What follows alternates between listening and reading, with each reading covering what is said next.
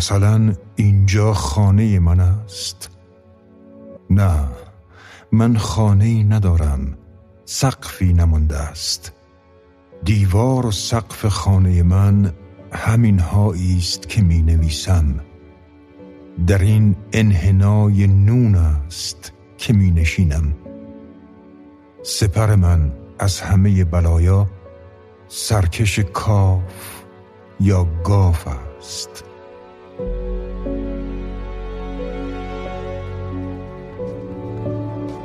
کتاب شنبه شماره یک. مجله شنیداری روایت و داستان. این شماره رو به یاد شاعران شعر نوع ایران شروع می‌کنیم. سلام. اینجا در جغرافیای داستان پرسه می‌زنیم.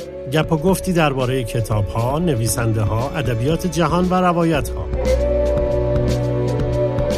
سلام من احمد غلامی و من پروین دشتی شماره یک کتاب شنبه رو برای شما اجرا می‌کنیم. امیدوارم شماره صفر ما رو که شنبه اول مهر ما منتشر شد شنیده باشید و لذت برده باشید. برای اونایی هم که نشنیدن هنوز دیر نشده و فرصت هست. برای کسایی که از این شماره همراه ما شدن بگم که در شماره قبل درباره ادبیات افغانستان حرف زدیم. داستان و روایت خوندیم و به یاد محمد رضا شجریان خاطراتمون رو با صداش مرور کردیم. با دومی شماره از کتاب شماره است دوباره شروع شد. بابا قبلی شماره صفر بود دیگه. آموزش اعداده شاید ما بخوایم هزار تا کتاب شنبه اجرا کنیم. تو همیشه باید یکی جلوتر باشی چرا نگیم که تو همیشه باید یکی عقبتر باشی؟ من عقب نیستم من درستم. احمد جان اعداد دو دستن. شمارشی و ترتیبی. اینطوری قراره تو جغرافیای داستان پرسه بزنی؟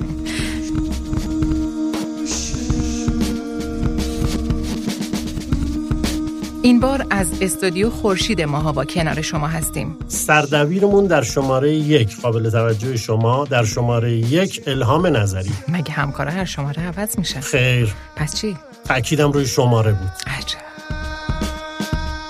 برنامه ریز کتاب شنبه محسن دلدار. محسن اینا برنامه ریزه که شما بگید دو به شماره هماهنگی سمیه علیپور.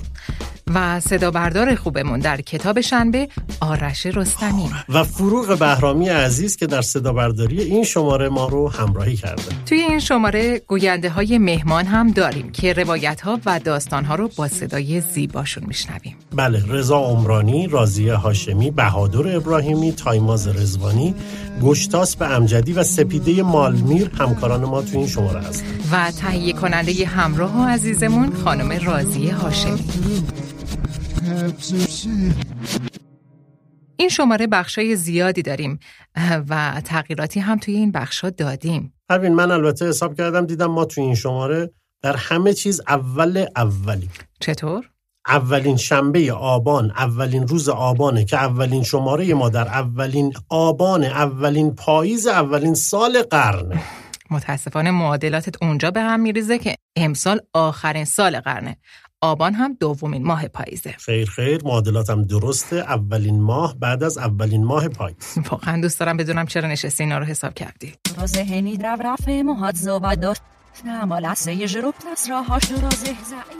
خب این ماه ماه عجیبیه برای شعر نوع فارسی. دقیقا.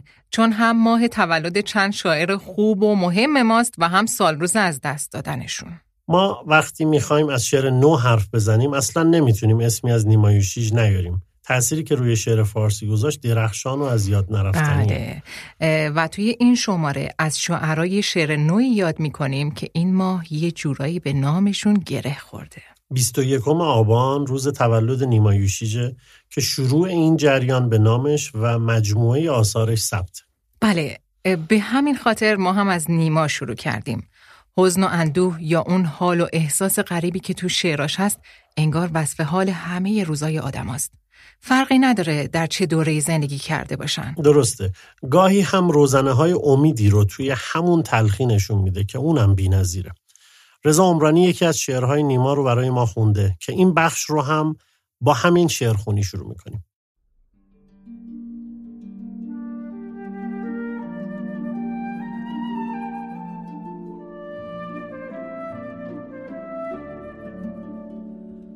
نزدیک شد رسیدن مرغ شکسته پر.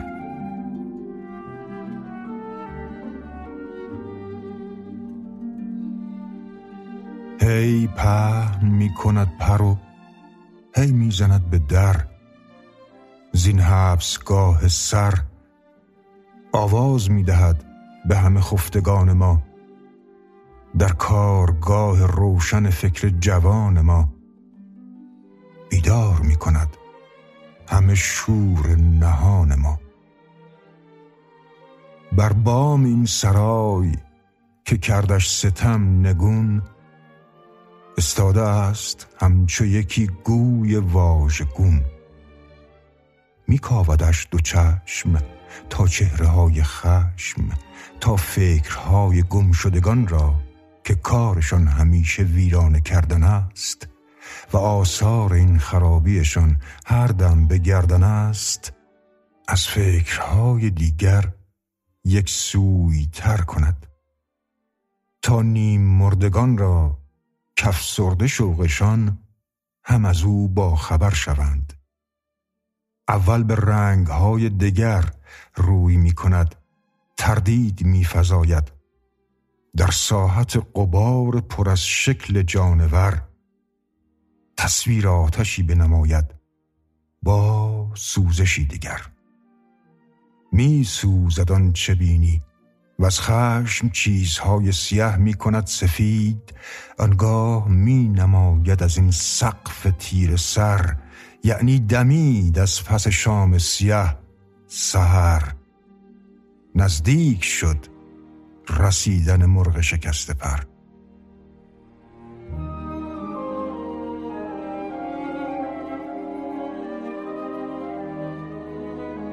احمد ما توی این شماره یه بخش جدیدی رو اضافه کردیم به اسم نامه ها بله و قراره که هر شماره توی این بخش یه نامه بخونیم یا دستنوشته های روزمره که انگار یه جورایی نامه به خوده یا نوشتن برای یک مخاطب بینشونه. درسته. اینا گاهی مثل برشی از یه داستان میمونن. خیلی از داستان نویس ها هم از این فرم استفاده کردن. مثلا تو نمونه های ایرانی من محسوم های گلشیری رو با فرم نامه یادمه و در رمان های ترجمه هم سه بخش آخر رمان خانواده تیبو که خیلی هم بی‌نظیره. بله. و با اینکه از دورانش عبور کردیم ولی هنوز هم جذابه برامون. انگار قدیمی نشده. حالا این شماره رو به یاد نیما از نامه های خودش شروع کردیم که توی دهه سی به بهمن محسس نقاش نوشته این نامه ها از یک مجموعه بزرگ انتخاب شدن که الان یکیشون رو با صدای تایماز رزبانی میشنویم.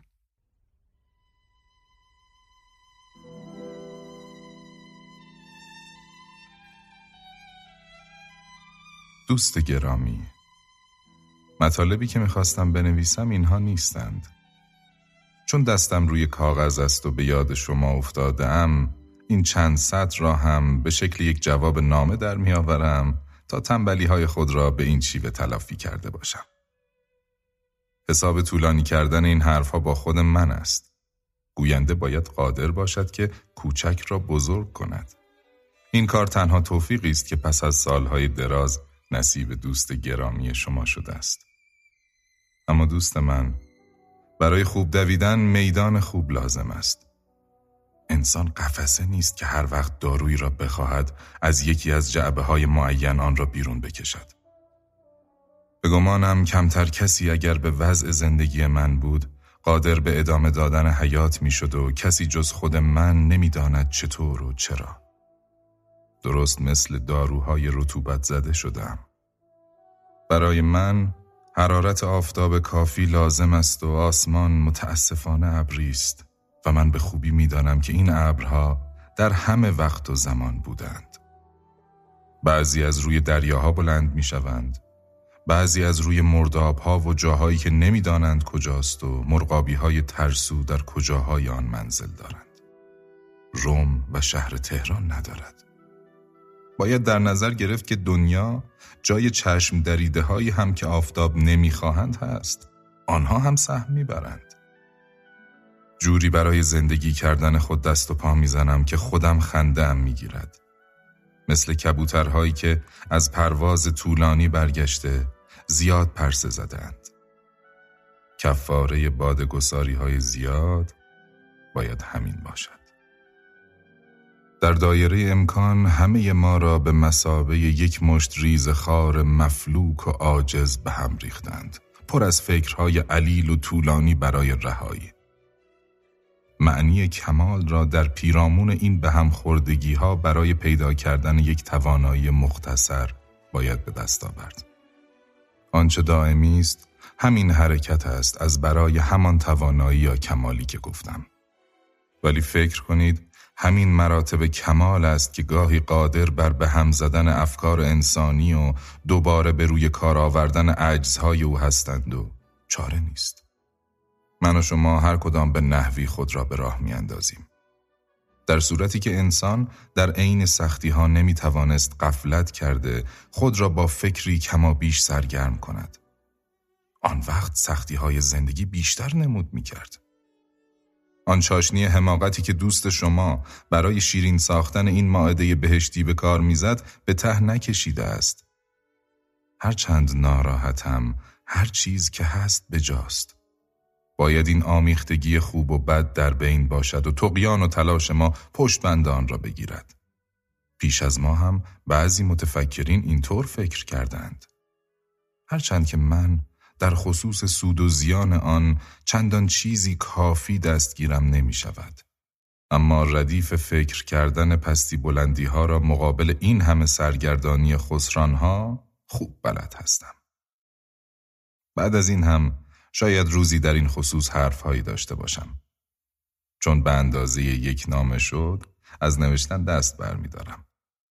رفتم به سر وقت آب دادن بوته هایی که خودم با دست خودم آنها را کاشتم. در صورتی که تابستان به ییلاق می روم و میماند برای دیگران. نمی‌دانم چرا وقت مرا می‌گیرد. خدا حافظ شما. دوست شما نیما یوشیچ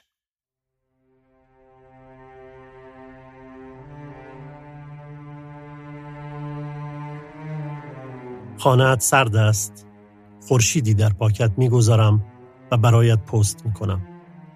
بخش نامه ها منو یاد شعر کوتاهی از منوچهر آتشی انداخت که الان براتون خوندم. پس یادی هم می‌کنیم از منوچهر آتشی که در 29 آبان ماه سال 84 از دنیا رفت.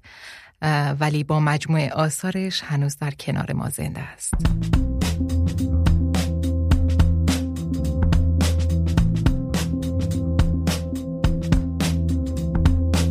خب پروین رسیدیم به بخش جغرافیای داستان این شماره. که خیلی هم مربوطه به زندگی این روزامون. بله دیگه کلا شروع دوران مدرن. به خاطر اومدن صنعت و ماشین به زندگی روزمره خیلی چیزها رو تغییر داد. متفکران و جامعه شناسان و فیلسوفای بزرگی هم درباره همین دوران تئوری هایی دارن. می‌خوایم توی جغرافیای داستان درباره همینا حرف بزنیم. روایت های کوتاه خوبی هم داریم. همراه معرفی کتاب و فیلم و سریال.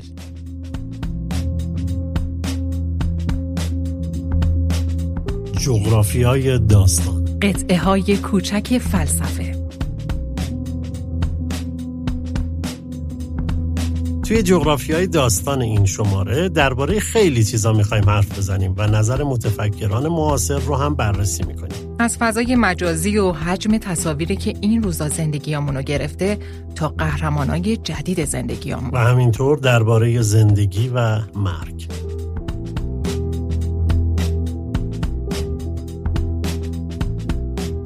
در شروع یادداشت شنبه رو میشنویم که یه نقد به اتفاقاتیه که طی همین یکی دو ماه در فضای مجازی افتاد و همینطور طبعات فرهنگی که داشت. همراه ما باشید از استدیو خورشید ماهاوا و صدای گشتاس به امجدی که یادداشت شنبه این شماره رو اجرا کرد.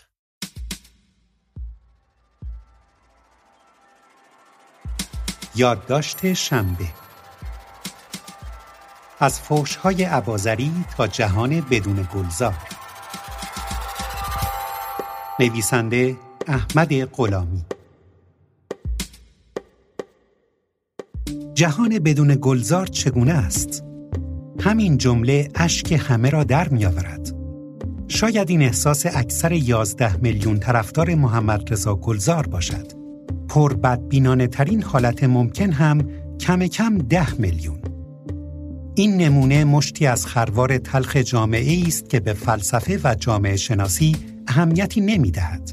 این ویدئوی عجیب و غریب و این برخورد نوجوانان طرفدار آقای سوپرستار مرا به یاد آذر ماه سال 93 و سخنرانی دکتر یوسف عبازری درباره مرگ مرتزا پاشایی می اندازد که در قسمتی از آن می گفت چطور مردم ایران به این فلاکت افتادند و برای من خیلی جالبه. یه ملتی یعنی 300 یه میلیون نفر میفتن به این ابتزال گفتن به ابتزالی که میگن در مجلس ترمیم یه همچین گریه می‌کنن دوسترش رو می‌زنن و یه نفر توی نمی‌دونم فیسبوک از یه می که من تا ابد میسوزم.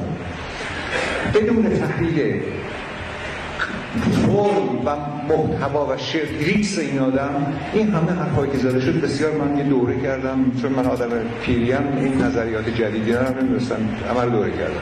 بنابراین قضیه من صحبت من اینه. چرا مردم ایران به این افلاس افتادن؟ بله. آن روزها ما در مواجهه با هشدارهای یک جامعه شناس همگی از مردم و تلویزیون و غیره با هم متحد شدیم تا به دفاع از خواننده محبوب شده با بیماری سرطان بپردازیم.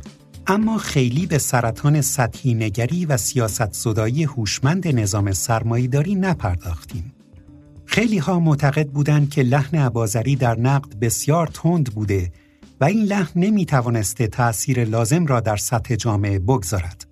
اما واقعیت این است که در تمامی این سالها جامعه همواره در مواجهه با نقد خود بسیار بسیار غیر منعطف و آری از تفکر برخورد کرده است. به عنوان مثال خیلی از ما نقدهای آرام و محترمانه دکتر بیژن عبدالکریمی را در نکوهش جامعه به یاد داریم. بیژن عبدالکریمی دیگر لحن تند و خشن عبازری را نداشت و هیچگاه در فضای ملتهب سخن نگفت ولی نتیجه نگرش او نیز ختم به اخراج از دانشگاه شد. وقتی این گونه هشدارها از طرف فلاسفه و جامعه شناسها بیشتر و بیشتر می شوند، به این معناست که جامعه در سمت و سوی غلط گام برمیدارد. نمونهش همین اتفاقی که برای طرفداران گلزارها و تطلوها و غیره و غیره میافتد. شاید برای شما جالب باشد که این معزل در خیلی از کشورهای دنیا به ترتیبی وجود دارد، حالا با فرم و محتوای متفاوت.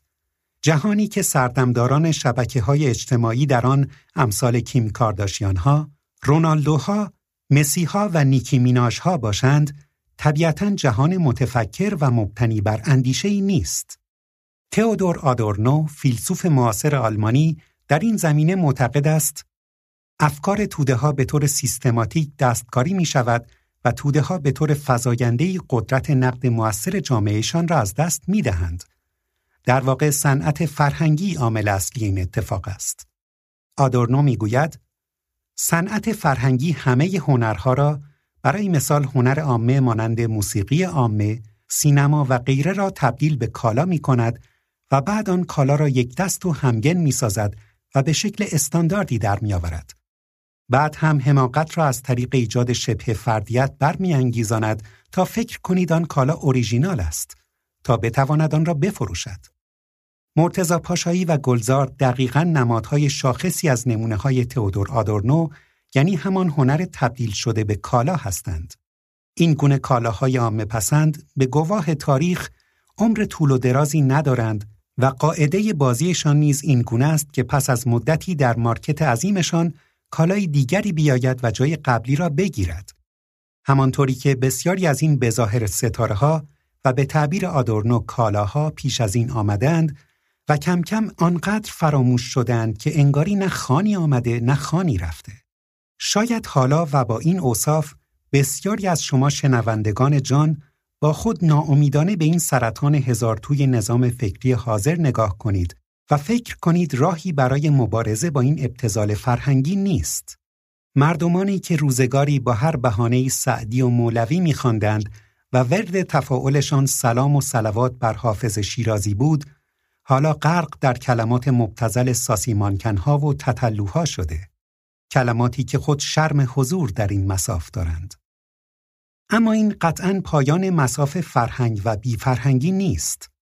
تا زمانی که فلاسفه و متفکران ما فریاد تفکر سر می‌دهند امید هست. هیچ کدام از ما امیدی به سطح جامعه نداریم. درست. اما روی سخن من با شماست. شما شنونده عزیز که حاضر شدید 20 هزار تومان وجه رایج مملکت را که معادل هزینه یک بسته سیگار برای یک هفته یا یک آدامس برای یک روز است برای یک مجله شنیداری پرداخت کنید. بله خود شما. این شمایید که می توانید برای فرهنگمان، فرهنگ عزیزمان موثر باشید. شما هستید که باید امیدوارانه به تفکر بپردازید. وحشت من از اینه که این ماجرا من اسمش یه پوپولیسم حال حالا هر چه بخواد من کاری ندارم یه چیز شبه فاشیستی درش هست که من ازش وحشت دارم نه به دنبال نمی‌دونم هویت جدید و از این حرفا نه این یه ترس متقابلی که افراد رو مثل درست افرادی که از همدیگه میترسن پریدن تو بغل همدیگه که نترسن. و, و, این یعنی سیاست زدایی و سیاست زدایی یعنی ببین انهدام هر اون چیزی که این انقلاب براش شد و براش ایستاده و عده زیادی براش ایستادن چه قیاس مسخره این رو افتاده؟ داستان از نظر من ساده است. این ماجرا نشان بدی است. نشان اینه که سیاست زدایی داره ببینید داره داره داره ببینید به یه جوهای باریک می‌کشه. و خود مردم طالب اینن.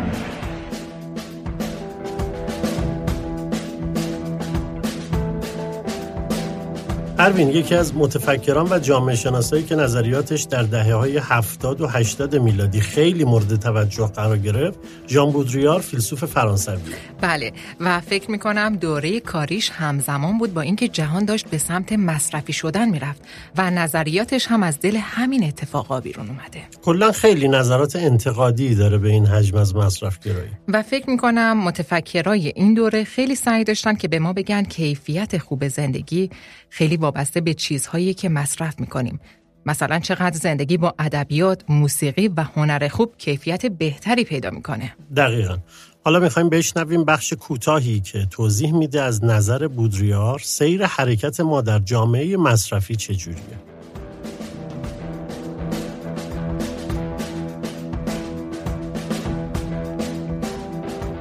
بودریار تعریف می‌کنه که در امریکا یه فروشگاهی مورد حمله قرار می‌گیره. و یه گروه فروشگاه رو اشغال می‌کنن و به مردم میگن هر چی که دوست دارن می‌تونن از فروشگاه بردارن و برن. اما با یک نتیجه عجیب روبرو میشن. اینکه مردم بلا تکلیف میمونن و نمی‌دونن چی باید انتخاب کنن و یه سری کالاهای بی اهمیت رو برمیدارن. اون با چند مثال دیگه می‌خواد به یه چیز ارزشمند در زندگی ما اشاره کنه. میگه بارها شده که با این سوال روبرو شدید اگر فلان قدر پول داشتید باش چیکار می‌کردید و نتیجه جوابش چیزی نبوده جز هرج و مرج. یا وقتی توی مسابقه دو یه دونده فرانسوی در دوی 400 متر از بقیه جلوتر بوده نزدیک خط پایان حس قطعی برنده بودن باعث باختش میشه و دیگه در لحظه های آخر تلاشی نمی‌کنه. بودریار با این مثال ها میگه وقتی فکر کنیم که از همه چیز بیشتر از نیازمون داریم ارزشش در درونمون از بین میره و جهان سرمایه داری همیشه آماده است تا وقتی این ارزش در درون ما از بین رفت ما رو از مصرف اشباع کنه چون آدمی که نمی‌دونه چی می‌خواد آمادگی پذیرش و میل به داشتن همه چیز داره. از بین رفتن ارزش ها از نظرش در همه ابعاد زندگی ما رو تهدید می‌کنه و ما رو تبدیل به گم شده هایی می‌کنه که هرگز نمی‌تونیم راه رو پیدا کنیم. همین گم شدن ما رو به سمت مصرف هنر و هر چیزی در اندازه های کوچیک و سطحی می‌بره.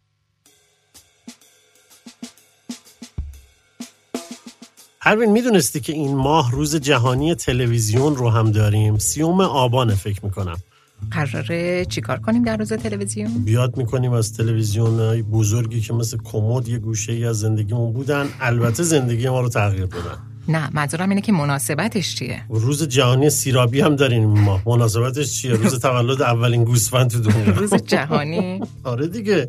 جهانی سیرابی می‌دونن چیه احمد؟ من روز تلویزیون رو گفتم که برسیم به یه نظر فلسفی از بودریار. نگاه به کجا رسیدیم حالا؟ خودت رسوندی به سیرابی. بودریار یه نظریه هم داره که درباره حجم تصاویریه که در طول روز باهاشون مواجهیم. بله و می‌خواد بگه این تصاویر که این روزا بیشتر از فضای مجازی بهمون می‌رسه چطور ما رو توی بازی ذهنی به آدمای بی تفاوت به اطرافمون بدل می‌کنه؟ نظریاتش بیشتر در دهه 80 و حجوم تصاویر تلویزیونی و تبلیغات بوده. اما کارکردش هنوز تغییر نکرد. پس بشنویم روایتش رو که این تصاویر چطور زندگی ما رو تحت تاثیر قرار میدن.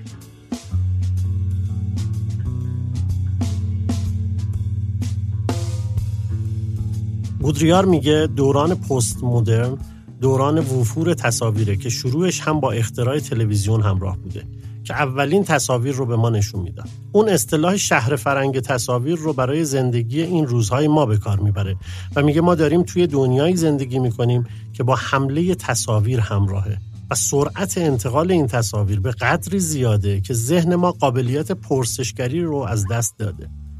اون مثالی می‌زنه و میگه ما در طی روز یک تصویر از یک حمله انتحاری می‌بینیم و ممکنه صفحه های پخش این تصویر پر از خون باشه. لحظه دیگه یه آگهی درباره یک برند معروف لباس و بعد هم یک میز بزرگ غذا برای تبلیغ یه نوشیدنی خاص. آخرش هم یه موسیقی کلاسیک گوش میدیم و اخبار هواشناسی رو نگاه می‌کنیم تا ببینیم برای فردا چه لباسی بپوشیم. ما به سرعت این حجم از تغییرات رو میپذیریم.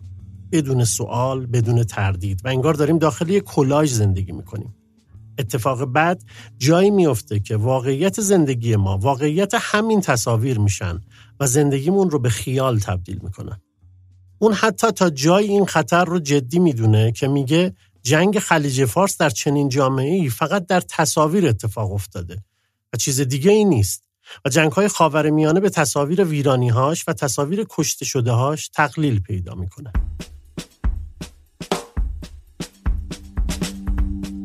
حالا که قراره از هنر خوبم حرف بزنیم بگم که احمد من یاد یه سریالی افتادم که تازگی ها دیدم به اسم وایت لوتوس. یه سریال کوتاه پنج قسمتیه ولی خیلی خوب این مصرفگرایی رو نشون میده. نکته جالبش هم اینه که یه شخصیت نوجوان داره و در نهایت اونه که از این قاعده زندگی خودش رو جدا می‌کنه. حالا که داری سریالاتو به رخ من می‌کشی منم از بازی مرکب میگم که سریال بسیار بسیار مزخرفی بود. تو که گفتی ندیدیش. خب، ندیدمش. من دو قسمتش رو دیدم خیلی هم دوستش داشتم. نه ببین می‌خوام بگم سریالی که 891 میلیون دلار برای نتفلیکس سود داره و ادعای نقد جامعه سرمایه‌داری رو داره مشخصا ادا دیگه. ببین الان من یه خبری هم خوندم که چند وقت پیش تیشرتاش شروع شده تولید شدن نمی‌دونم خب. ماسکش شروع شده تولید کردن. الان از چند ماه دیگه می‌خوان تو ابوظبی بازیشو ران بکنن. یه داستانیه که همینطوری هی براش پول خرج میشه و سر دراز داره. حالا اگر یه موقع می‌خوای یه کار خوب تو این زمینه ببینی به نظرم گورگه وال استریت اسکورسیزی خیلی کار خوبیه که یه نقدیه به جامعه سرمایه داری در واقع یه کمدی سیاه با یه قصه پرکشش. و فکر می‌کنم بر اساس یه داستان واقعی هم ساخته شد درسته. حالا خوبه اینا دیدی یا نقدش من که فراستی نیستم که هیچ نبینم نقد کنم می‌بینم. این چون مزخرف بود نمی‌بینم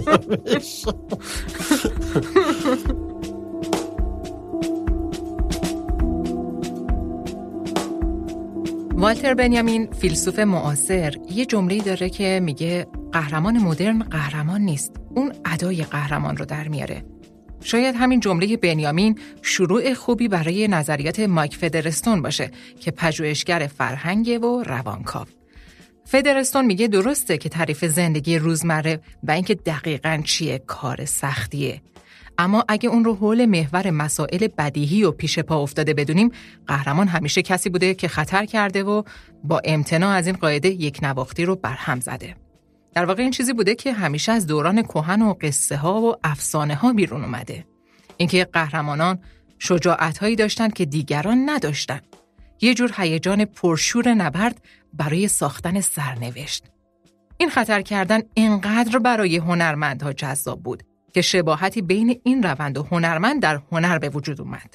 اما خطری که از نفوذ این تفکر به زندگی های ما راه پیدا می‌کنه از نظر فدراسیون اینه که رسانه مدام تجلیل مستمر از زندگی های قهرمانایی رو انجام میده که در این تجلیل اونها از زندگی روزمره فاصله هایی دارن و این باعث میشه فاصله بین مردم و اونها به وجود بیاد که به دنبالش باعث از بین رفتن بخشی از انگیزه و کنش در آدمهای اجتماع بشه. اینکه ما فکر کنیم اونا شرایط قهرمان بودن داشتن و ما هرگز به اونها نخواهیم رسید.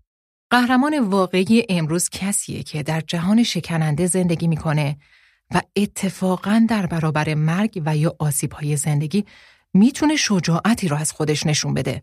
اما رسانه با نشون ندادن این بخش از زندگی قهرمانا دوتا کار با آدما می‌کنه.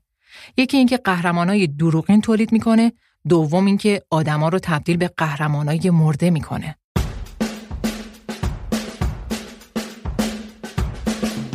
پروین این چیزی که برامون تعریف کردی منو یاد این انداخت که چقدر بخشی از سینمای هالیوود مثلا هنر سطحینگر یا تبلیغات روی همین مسئله موثر بوده.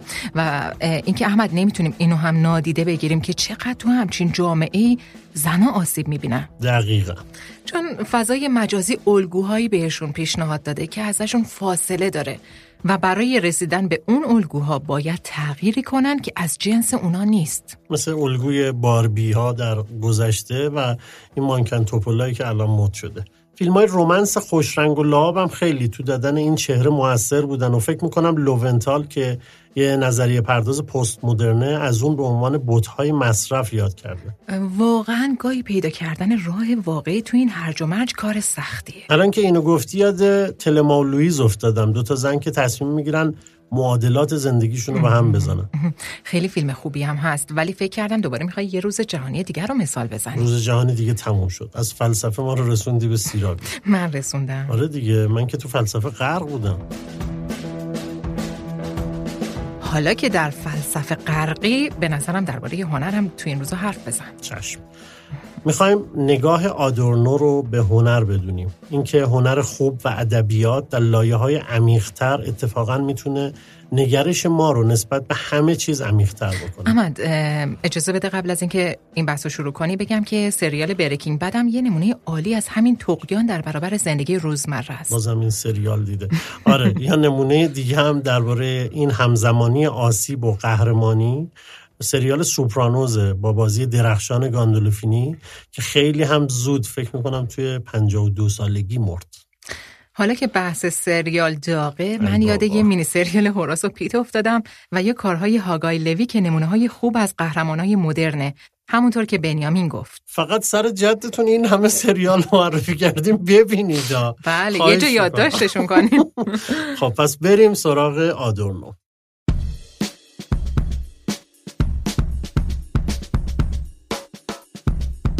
تئودور آدورنو فیلسوف و موسیقی شناس آلمانیه که دقیقا در ابتدای قرن بیستم و با شروع تحولات قرن جدید و زندگی مدرن به دنیا اومد و بخش عمده ای از نظریاتش درباره هنر و زیبایی شناسی اثر هنریه.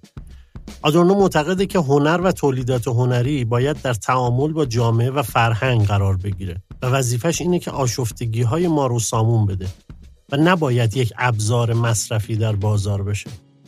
اون تو نظریاتش هنر پاپ رو مورد انتقاد قرار میده و مدام از آمیخته شدن مصرفگرایی با تولید هنری هشدار میده.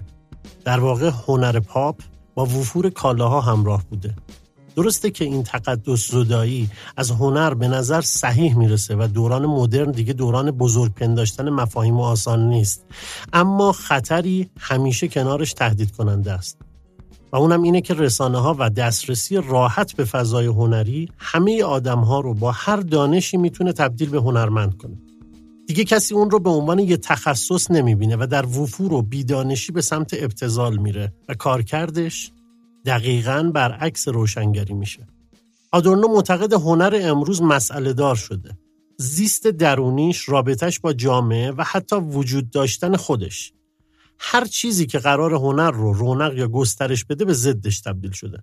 درست هنر مدام در حال تغییره و با انتقاد از خودش می‌خواد خودش رو از نو بسازه و همیشه از یه تعریف بیرون زده و نمیشه چارچوب بندیش کرد. اما این رشد فزاینده چیزهای هنری که به عنوان اثر هنری شناخته میشه مرزهایی رو تغییر داده که باعث شده ما نتونیم ادبیات خوب، موسیقی خوب، نقاشی خوب و کلا یه اثر خوب رو در هرج و مرج ایجاد شده بشناسیم. آدورنو درباره کتابها و رمانها هم میگه رمانهایی هستند که شاید قرنی از نوشته شدنشون گذشته باشه و چون ویژگی های اجتماعی که اون رمانها از درونشون شکل گرفته ممکن موضوعیتش رو از دست داده باشه ما هسته درون اون رمان رو که بسیار ارزشمنده نادیده می‌گیریم و به جاش رو میاریم به نسخه بسیار سطحی ادبیات که توی مجله های مصور پیدا میشه یا تو فضاهای غیر از جایی که باید باشه. و مثالش برای این نکته رمان مادام بواریه. ممکنه سنت های وابسته به فرانسه قدیم و بورژوازی تغییر کرده باشه. اما اون عنصر اصیل و ارزشمند نهفته در دل قصه مادام بواری و کاری که دنبال کردن شخصیت ها و موقعیت ها و کنش هاشون با ذهن و زندگی ما می‌کنن همیشه در آثار بزرگ جاریه. آدورنو این اتفاق رو زوال، فرسودگی و مرگ محتوای اثر هنری خوب می‌دونه و به دنباله اون به خطری که از این زوال ممکنه به اندیشه ما هم نفوذ کنه هشدار میده. در واقع در گذر زمانه که آثار خوب چهره واقعیشون رو نشون میدن و دارای یک حیات زنده و پویا میشن.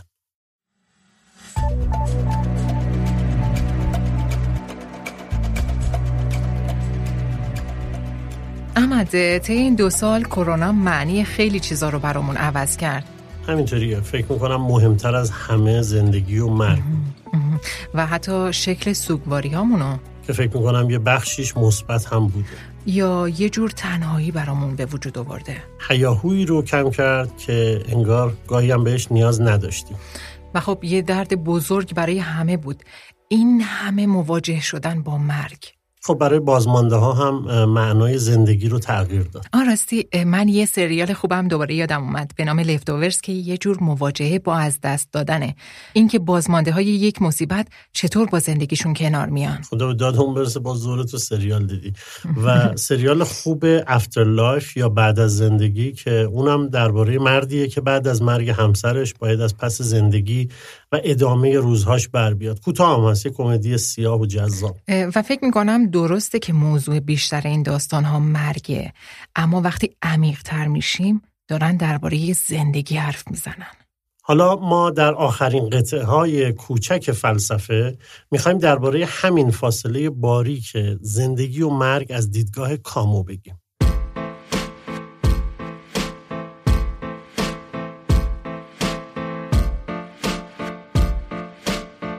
آلبر کامو که بیشتر اون رو با رمان‌ها و نمایشنامه هاش می‌شناسیم درباره داستان سیزیف یک نظریه داره که در فکر کردن به زندگی ارزشمنده. سیزیف قهرمانی در اساطیر یونان که به خاطر یک خیانت و گناه از طرف خدایان محکوم میشه تا سنگی رو بالای کوه ببره. اما قبل از رسیدن به قله سنگ پایین میره و سیزیف محکومه تمام عمر خودش رو در این مسیر پوش و دشوار بالا رفتن و پایین اومدن بگذرانه. خیلی وقتا که در یک کار دشوار به یک جور پوچی و تکرار میافتیم مثل همین کاری که جامعه سرمایهداری از کارگر می‌خواد تا بدون فکر به یک تکرار بی پایان تن بده توصیف سیزیف بار رو به کار می‌بریم. اما نگاه کامو به این داستان از یه دریچه دیگه هم هست. کامو میگه که شادکامی از کشف بیهودگی بیرون میاد. وقتی که ما به بیهودگی آگاه باشیم، شادکامی هم خودش رو کم کم نشون میده. وقتی میپذیریم یک سرنوشت داریم که فقط متعلق به ماست و منحصر به فرد و از اون گریزی نیست در ابتدا شاید ناامید کننده باشه. اما پذیرش این به معنای درک بهتر زندگی و استفاده از لحظه اکنونه. کامو میگه هر قطعه از اون سنگ و اون کوهستان یک جهان در درون خودش داره. سیزیف بار مسئولیتش رو پذیرفته. رنجها و زخمهای راه رو قبول کرده که برای طی کردن شب طولانی شناخت شب ضروریه.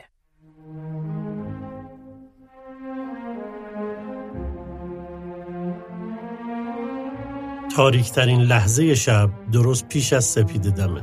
این مال فیلم بتمن نولان. و یا این شعر زیبای پللوار که شب همیشه به تمامی شب نیست.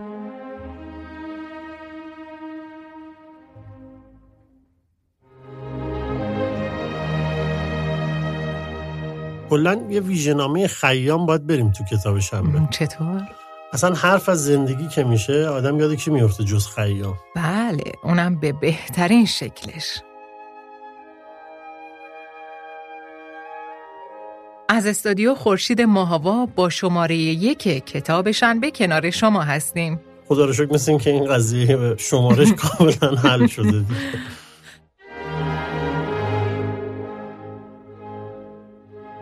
احمد جان الان سه تا روایت کوتاه میشنویم درباره چیزهایی که توی زندگی روزمره باهاشون در ارتباطیم. اما این بار تجربه های مستندی هستند که نقش مهمی در نوع فکر کردنمون می‌سازن. روایت اول رو که خودم نوشتم و به نظرم خیلی هم شاهکاره. اگه اجازه بدی من ازت تعریف از یه تجربه به نظر ساده میاد اما خیلی حس خوبی به زندگیم داده. چه عالی. پس بشنویمش.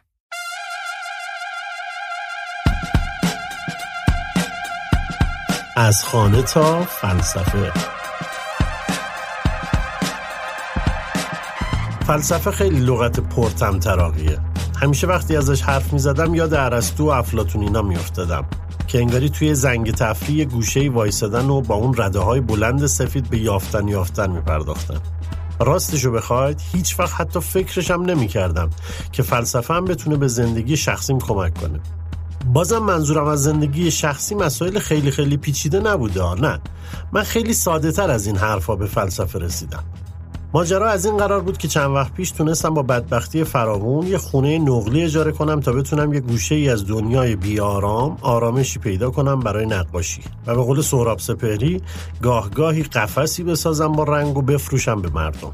این مردم نازنین این مردم هنردوست که پول خرج هر چیزی می‌کنن الا هنر. بگذاریم بگذریم و برگردیم به فیلوسفیا آره به قول یونانی ها که کلا این واژه مال اوناست.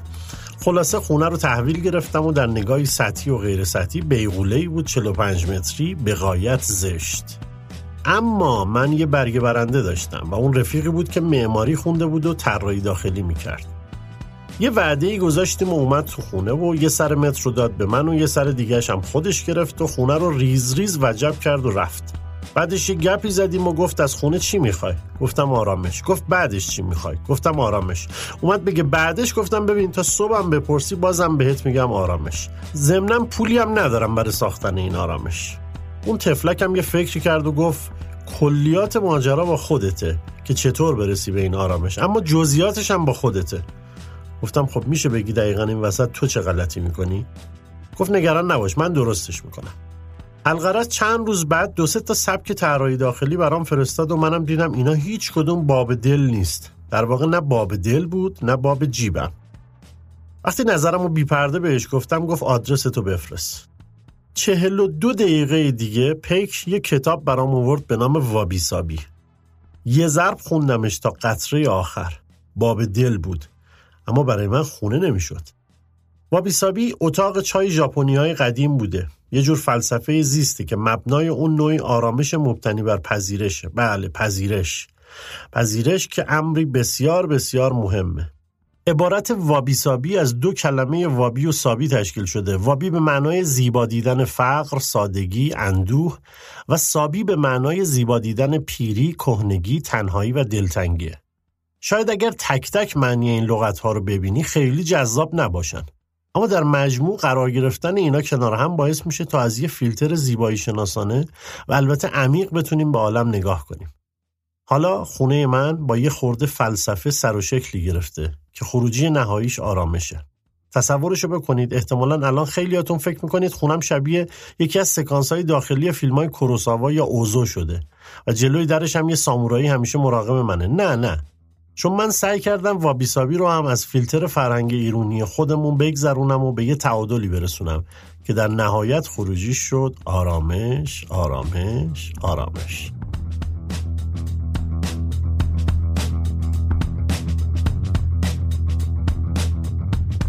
روایت دوم ما در این بخش یکی از تجربه های سردبیرمونه که از کوهنوردیاش نوشته و قرار این روایت رو با صدای زیبای رازی هاشمی بشنویم.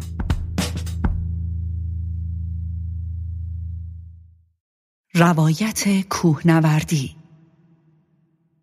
نویسنده الهام نظری.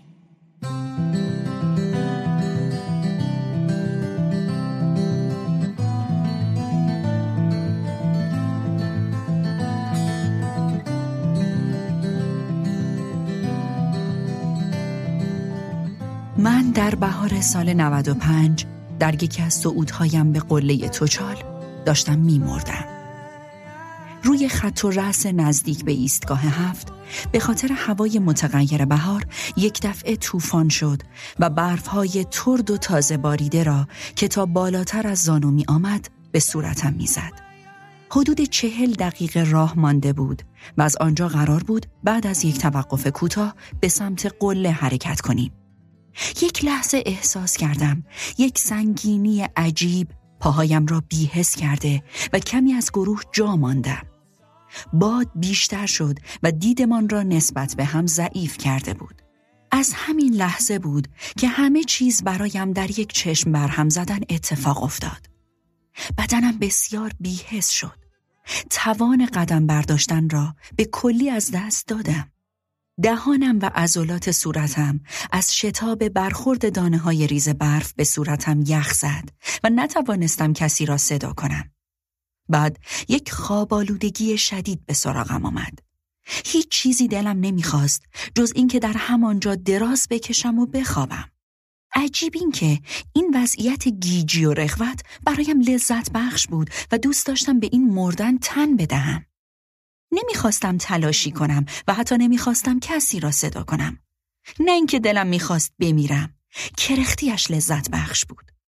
وقتی با زحمت بیاندازه تلاش کردم پایم را از برف بیرون بکشم تا یک قدم بردارم باد تعادلم را از بین برد و فکر کردم در حال پرت شدن از خط و رأس هستم. اما باز هم نترسیدم تا اینکه با فریاد یکی از همنبردها کمی به هوش آمدم. فهمیدم به خاطر وزن کم احتمال سقوط داشتم. من را با تناب به خودشان گره زدند و یک کوله سنگین روی دوشم انداختند که وزن کوله کمی نگه هم دارد و اگر بیهوش شدم متوجه شوند. حالا به خاطر این سنگینی کم کم درد راهش را از کشاله رانم پیدا کرد و کل بدنم را گرفت. توی راه مدام فریاد همنوردان را میشنیدم. وای نستا! یخ می‌زنی! را بیا! وقتی رسیدیم زمان زیادی طول کشید تا آن سردی و بیهسی از بدنم خارج شود. گاهی فکر می کنم این چهل دقیقه شبیه تمام زندگی یک آدم از کودکی تا پیری و مرگ بود. تا قبل از صعودها و کوهنوردی های پیاپی که چند سال از زندگی بیوقفه و منظم همراه هم بود، همیشه کوه نماد استقامت بود. و باید یک همچین مفهوم گنگی را یاد آدم می‌داد. استقامت را یادم داد؟ نه. اصلا استقامت یعنی چی؟ اینکه هر بلایی به سرم آمد آخ نگویم؟ در رنج ها چنان با صلابت باشم که تن به آن سوگ و پوچی همراه درد ندهم؟ نه. من آدم جویبارهای اشکم. چیزی که من فهمیدم این بود که بخشی از دنیا که همیشه پوشیده در رنج است به ما می‌گوید که من خواهم آمد و تو پذیرای من خواهی بود. کوهنوردان بزرگ می‌گویند سقوط هم بخشی از صعود است. ما هرگز به مقصد نخواهیم رسید و دائم چیزی را جستجو می کنیم که نخواهیم یافت. شاید هیچ کتابی، هیچ تجربه ای و هیچ آدمی نمی توانست در برهی از زندگی چنین چیزی را به من یاد بدهد. این را فقط در طی سالها کوهنوردی مداوم یاد گرفتم. ذره ذره. اینکه من به دست نخواهم آورد غم است اما جستجو کردنش زیباست. به هم گفت خبری نیست. آرام باش. جایی برای رسیدن وجود ندارد. ندو آنچه میگذرد را ببین. من یک عکس ذهنی از چهره خودم از بالا در آن روز صعود دارم. شبیه یک لکه کوچک در سپیدی بیکران هستم. این تصویر گوشه ذهنم مانده و همیشه به من می‌گوید تو قباری و به قبار باز میگردی. من بعد از آن روز باز هم صعودهای مختلفی داشتم. با احتیاط بیشتر با پذیرش بیشتر خطر. اما آن تصویر در همه سالهای صعود یا بهتر بگویم صعود و سقوط برایم با ارزشتر است. اینها برای من شبیه ناامیدی نیست. شبیه زندگی نکردن نیست. شبیه واقعی بودن است.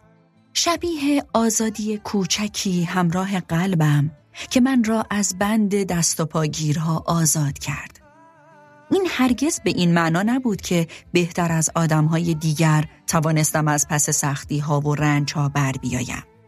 به معنای پذیرش بود که این احساس ها هستند خواهند گذشت باز خواهند گشت گاهی شکستت هم خواهند داد یک چیز ساده دیگر هم در پس همه این فکرها هست. جایی در این جهان وجود دارد که می توانم همیشه در آن آرام بگیرم.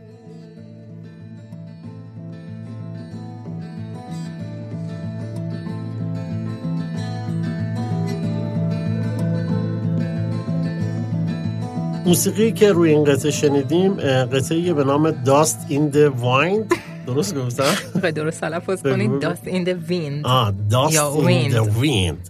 از گروه موسیقی در باد. از گروه موسیقی گروه سرود انگار. گروه موسیقی کانزاس. رسیدیم به روایت آخر این بخش. یک روایت از زندگی مدرن از اومبرتو اکو. فقط این توضیح رو بدم که اومبرتو اکو یه سری روایت های کوتاه از زندگی روزمره در دوران مدرن داره که با یه نگاه تنظامیز نوشته شده. اولش هم به نظر ساده می‌رسن ولی کاملا انتقادی این از ایناست که موقعی که شنیدی بگی اه آره راست میگه. یعنی از تجربه های آشنای ما استفاده کرده جذابیتشون هم توی همینه. ولی خب اکو یه متفکر و نویسنده است و یه لایه عمیق همیشه زیر این روایت های تنظامیزش هست. پس بشنویمش با صدای بهادر ابراهیمی.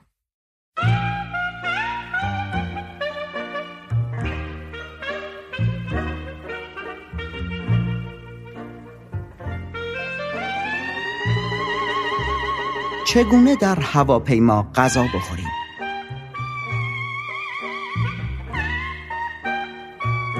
نوشته اومبرتو اکو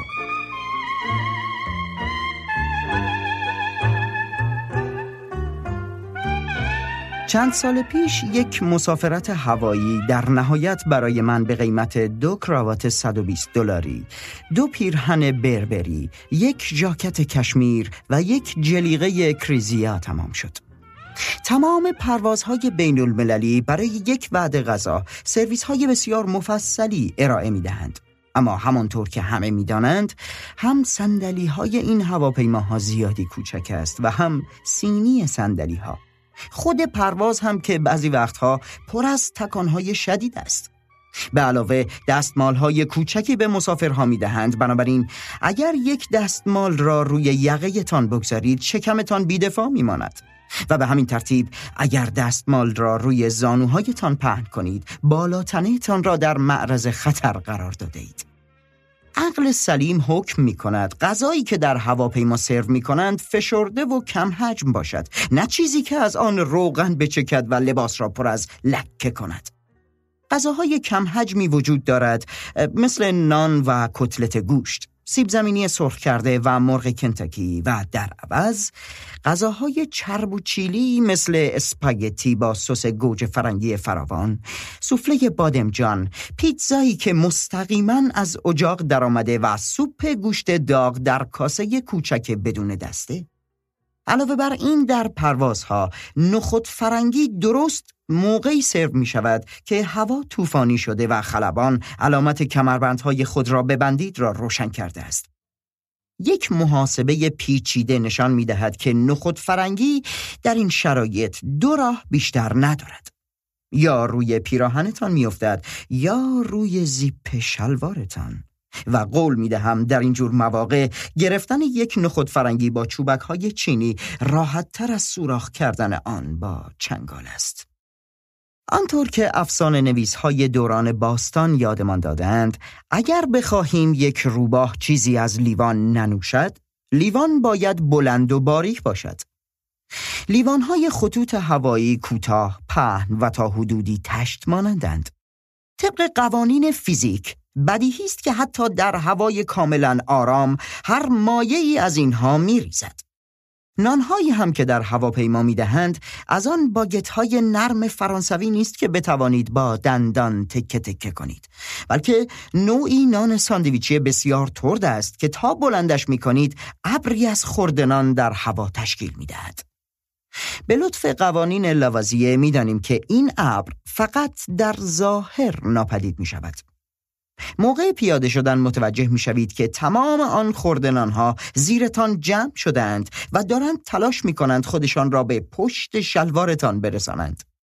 فقط یک نوع قوری در جهان وجود دارد که می تواند به جای ریختن قهوه در فنجان 80 درصد آن را به اطراف بپاشد. و بدون شک مسئولان پشتیبانی خطوط هوایی از بین متخصصان تشخیص این نوع قوری انتخاب می شوند. اما چرا؟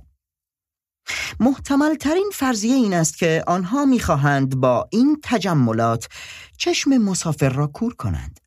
ظاهرا شک ندارند که ذهن مسافرها در فضای فیلم های تاریخی هالیوود سیر می کند که در آنها نرون همه چیز را در جام های لبریز می نوشد و روی ریش و لباسش می ریزد. یا تصاویری که در آنها یک لرد فئودال تکرانی را به دندان گرفته که روغن آن روی لباس بنددارش می چکد در حالی که زیبا رویان بادش می زنند. پس چرا در قسمت first class که جا به اندازه کافی هست غذاهای کم حجم سرو می کنند؟ آیا ممکن است دلیلش این باشد که در فیلم های ویسکانتی وقتی اشراف زاده های نازی می‌گویند تیر بارانش کنید به سرعت یک حب انگور کوچک توی دهانشان میاندازند؟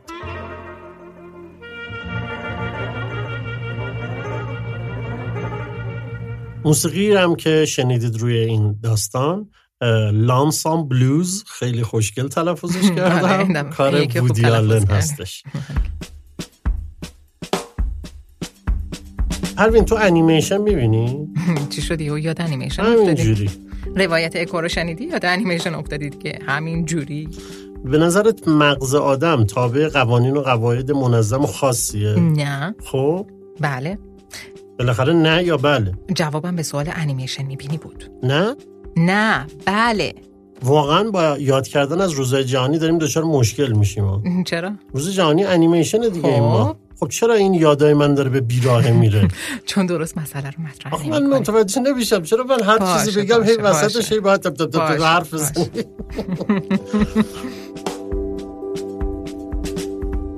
معرفی کتاب های فلسفه ماهاوا از استودیو خورشید صدامون رو میشنوید و قرار کتاب های خوبی رو که از ماهاوا منتشر شدن و در بخش فکر و فلسفه و مطالعه بیشتر کمکمون می‌کنن با هم مرور کنیم. اولین کتاب. جهان چگونه مدرن شد؟ از نشر بیدگله که با صدای رضا عمرانی از ماهاوا منتشر. و در واقع سیر تحول جهان تا به امروز و بسیار هم شنیدنی. دو تا کتاب خوب هم از آلندو باتن داریم مجددا با صدای آقا رضای عمرانی. استراب جایگاه اجتماعی و اخبار.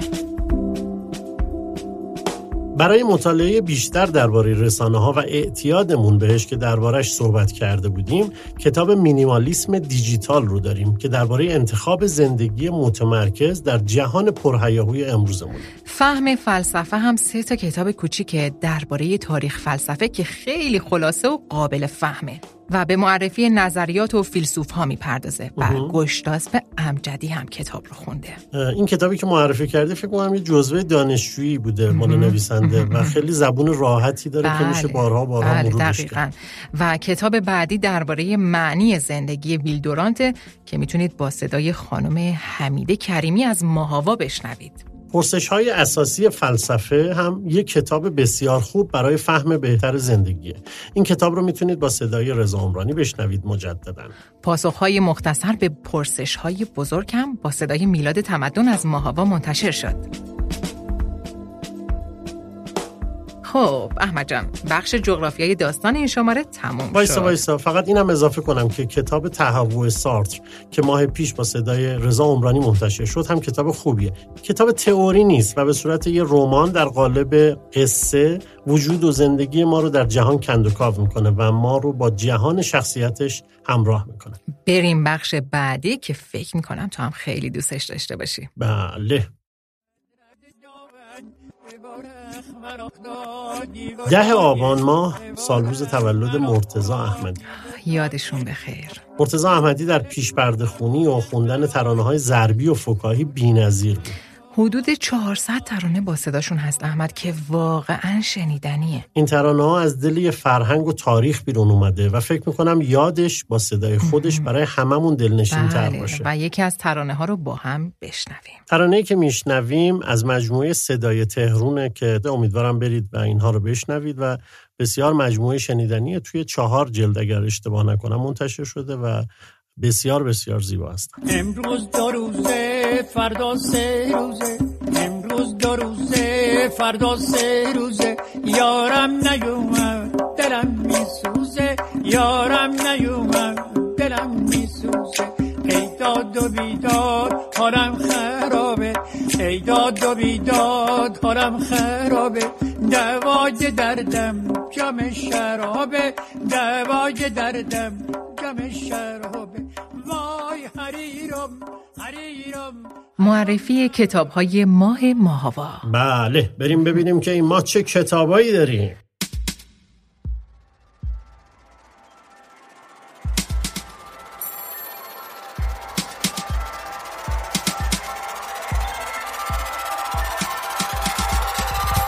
این ماه از سری کتاب های ویژه ماهاوا یک کتاب خوب در حوزه روانشناسی داریم به اسم آدم های سمی که با صدای سپیده مالمیر قرار منتشر بشه. سپیده مالمیر از همین مجموعه کتاب مادران سمی رو هم داره که قرار منتشر بشه تو همین ماه. اما احمد در کتاب های داستانی و رمان این ماه سه تا کتاب خیلی خوب داریم. سه کتاب از آگاتا کریستوف که نویسنده معاصر مجارستانیه که در سوئیس زندگی می‌کنه که به زبان فرانسوی می‌نویسه. که مقدار که جملات زیاد خیر. بود. نبود بود. ادامه بدیم. بله این سه رمان رو آقای رضا عمرانی اجرا کردن و هر جلد داستان دو تا برادر در خلال جنگ و اتفاقاتی که تجربه می‌کنن. پروین از اون کتاباست که شروعش می‌کنی پا نمیشی تا تموم بشه. یه روایتیه که اول ساده به نظر می‌رسه ولی کم کم خورده داستانای عجیبی بله. از دلش بیرون میاد بله. یک تریلوژی که اسقر نوری ترجمهشون کرده با یه ترجمه بسیار خوب و روون آقای نوری الان خودشون ایران نیستن اما لطف کردن و درباره تجربه دیدارشون با آگوتا کریستوف و ترجمه این کتاب یه توضیح کوتاهی دادن و برای کتابش هم بفرستن بله. با هم بشنویم صدای اسقر نوری رو. سلام من اسخر نوری هستم مترجم آثار آگوتا کریستوف. با آگوتا کریستوف اوایل دهه هشتاد آشنا شدم. یه کتابی آقای چنگیز پهلوان ترجمه کرده بود به اسم زبان نامادری که در واقع ترجمه یک داستان بلند زندگی نامه‌ای بود از کریستوف به اسم بی سوار چند سال بعد سال 87 دفتر مجله بخارا بودم. آقای علی دهباشی سردبیر و مدیر مسئول مجله بخارا یه فرمی رو به من نشون داد. این فرم یک خانه مترجمان تو سوئیس به اسم لورن در واقع منتشر کرده بود و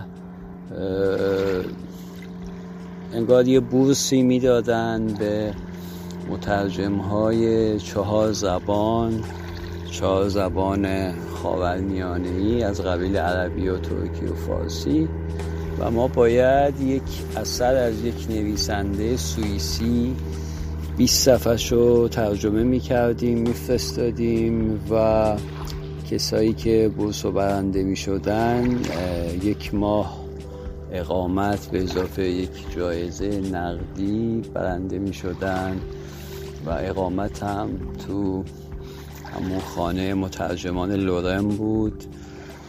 تو یک شهر کوچیکی به اسم ورنتاوزن نزدیک شهر زوریک زوریخ.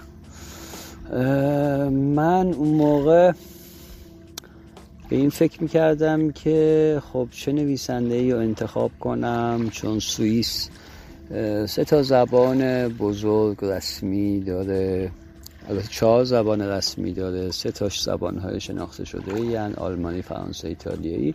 و یه زبان کمتر شناخته شده و کم با جمعیت گوینده کمتر به اسم رومانش یاد آگوتا کریستوف افتادم و رفتم کتابخونه پارک شهر. اونجا خوشبختانه چند تا نویسنده سوئیسی پیدا کردم. سوئیسی فرانسه زبان که یکیش آگوتا کریستوف بود.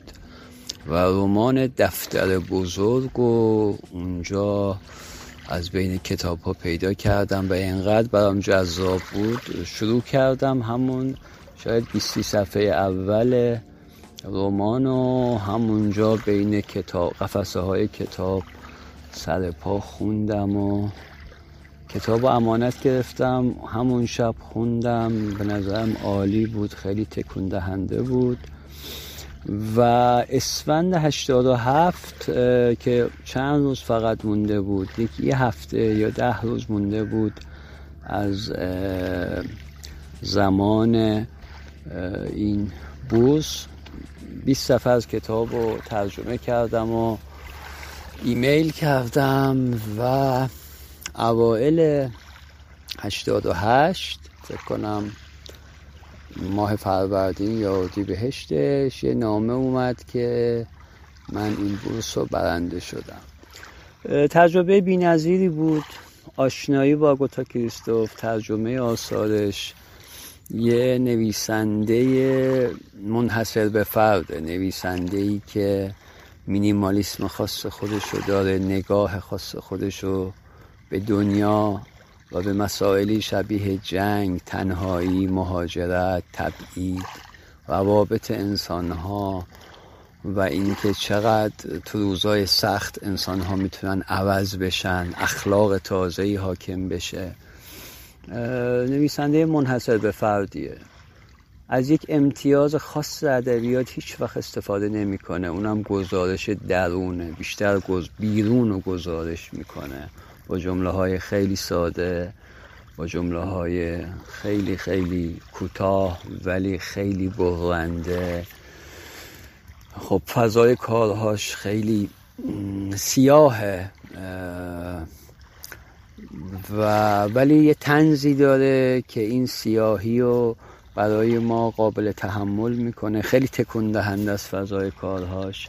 یک نمونه خیلی خیلی موفق و عالی از ژانر تنز سیاهه. رسیدیم به کتاب های روتین ماهاوا که توی آبان ماه منتشر میشه. من و استادم رو می‌تونید این ماه با صدای تایماز رزوانی بشنوید. و کتابخانه نیمه شب با صدای نگین خاج نصیر. هیچ ملاقاتی تصادفی نیست رو با صدای بهادر ابراهیمی داریم در این ماه. آیا انسان پیروز خواهد شد؟ هم با صدای گشتاس به امجدی منتشر میشه که گوینده مهمان ما در این دو شماره هم بودن. این کتاب شما رو آرام می‌کنه؟ از کتاب های آبان ماه با صدای نسرین رضایی. کتاب شاه کلید ثروت رو هم با صدای حمیده کریمی بشنوید. و در پایان معجزه کار با آینه با صدای سپیده سلیمیان. البته این پایان نبود چون یه کتابم داریم به نام زن که با صدای پروین دشتی قرار منتشر شه که گوینده مهمان ما تو گوینده مهمانم. گوینده مهمان دیگه. نه ببخشید گوینده میزبان. بودی. بودم. هستی هستم. آقاتی شده موزیک بزن تنگش گویا جنابالی نه تنها با اعداد بلکه با افعالم مشکل داری. من با همه چی مشکل دارم.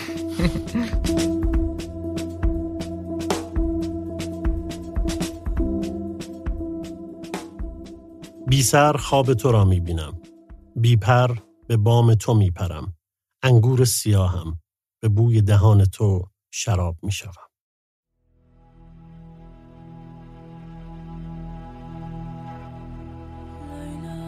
شعر زیبایی از شمس لنگرودی عزیز که 26 آبان ماه سال روز تولدشونه. لای قربونتون برم آقای شمس لنگرودی. تولدتون مبارک و امیدوارم همیشه سلامت و سرزنده باشید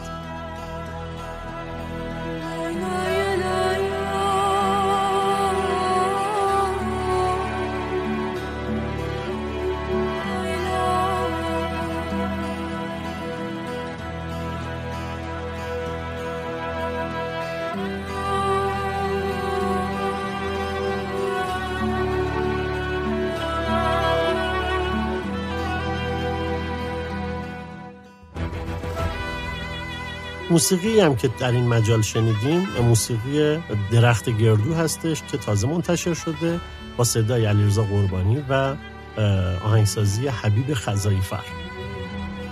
از کوچ چه داری به غیر از داغ سفر؟ رسیدیم به بخش داستان ماه کتاب شنبه. در هر شماره یه داستان کوتاه رو توی این بخش میشنویم که یا داستانهای ترجمه شده هستن و یا از نویسنده های ایرانی هن که داستانشون برای اولین بار در کتاب شنبه منتشر میشه.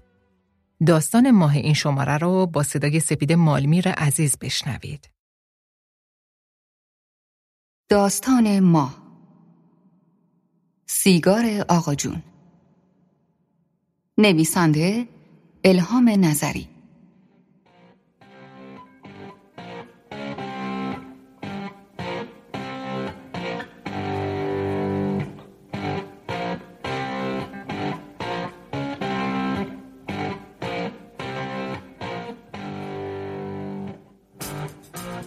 وقتی امیر رو دیدم که از بین باریک راه های بین قبرای قطعی 309 رفت و دور شد و هنسفیریش رو گذاشت یه لحظه همه چیز جلوی چشمام اومد. خودمون رو دیدم. من و امیر ده ساله رو. بین نوه ها من و امیر هم سن و سال بودیم و هم بازی. ما همگی بیشتر کودکی و نوجوانیمون رو تو خونه مادرجون آقا جون گذراندیم. خونه قدیمی مادرجون یه درگاهی پهن پنجره داشت. آقا جون همیشه زیر سیگاریشو اونجا میذاشت و با اعتراض مادر جون نصف نیمه خاموشش می‌کرد. یه بار امیر گفت تو تا حالا سیگار کشیدی؟ گفتم نه. و بعد نقشه کشید که سیگار نصفه آقا جون رو برداریم و بریم بین باخچه های سروشیبی خیابون با کبریت روشنش کنیم و سیگار بکشیم. آقا جون انقدر با لذت این کارو می‌کرد که دلمون می‌خواست امتحانش کنیم. گاهی با دود حلقه درست می‌کرد و ما انگشتامون توی حلقه میبردیم تا بزرگتر بشن. امیر گفت کافی سیگار رو روشن کنیم و توش فوت کنیم تا از دهنمون دود بلند شه. کبریت کنار گاز توی حیات و گذاشت توی جیبش و مثل خلافکارا رفتیم پشت درختای انتهای خیابون. کبریت زدیم و توی سیگار فوت کردیم. هیچ دودی از دهنمون در نیومد. این کار رو با بیشتر سیگاری نصف رها شده آقا جون انجام دادیم تا اینکه یه روز امیر فهمید باید چی کار کنیم. آقا جون از هیچ چیزی به اندازه سیگار کشیدن لذت نمی برد. اولین باری که مجبور به باز کردن رگ قلبش شد خودش خواست که ترک کنه چون از مرگ می ترسید. سه ماه با عذاب ترک کرد. ما تازه اسباب کشی کرده بودیم. روزی که برای دیدن خونمون اومد به مامان گفت چه ایوونی داره. جون میده واسه سیگار کشیدن. و یه نخ از جیبش بیرون آورد. موقع سیگار کشیدن با هیچ کس حرف نمی‌زد. نمی‌خواست اون دقیقه های عزیزش رو با کسی قسمت کنه. انگار اون لحظه ها هیچ خبری از مرگ نبود. بعد از سه ماه که ترک کرده بود یه سیگار نمی‌تونم از کجای جیبش بیرون آورد. انگار یه سیگار جادویی و فراجهانی همیشه ته جیبش داشت. تو کجای جیبش بود؟ چرا نمیشکست؟ چرا خشک نمی‌شد؟ اصلا توی چی گذاشته بود؟ چرا هر وقت اراده می‌کردی یکی از توی جیبش بیرون میپرید؟ گاهی فکر می‌کنم شبیه مردی بود بیرون اومده از دل داستانهای هزار و یک شب. چند سال بعد وقتی دکتر خیلی مستقیم گفت یا مرگ و انتخاب کنه یا سیگار همه چیز جدی تر شد. دیگه حق نداشت توی هیچ ایوونی تنها باشه. مادر بزرگم رو گذاشته بودیم تا به پاش باشه و خوابش هم سبک بود. آقا جون شبا بیدار میموند و با چرا قوه کوچیکش برای اینکه مادر جون رو بیدار نکنه آروم راهش رو به سوی ایوون پیدا می‌کرد. صدای ظریف سوختن توتون و کاغذ سیگار و نور ضعیفی که رقصیدن دود و توی آسمون تاریک شب روشن می‌کرد تصویریه که برام از ایوون اون خونه مونده. بعد از مدتی مجبورمون می‌کرد به هوایی خریدن باتری نیم قلم به خونشون بریم. ناتوان شده بود. خودش نمی‌تونست راحت کاری روزمرش رو انجام بده و همیشه به کسی مثلا به من و امیر نیاز داشت.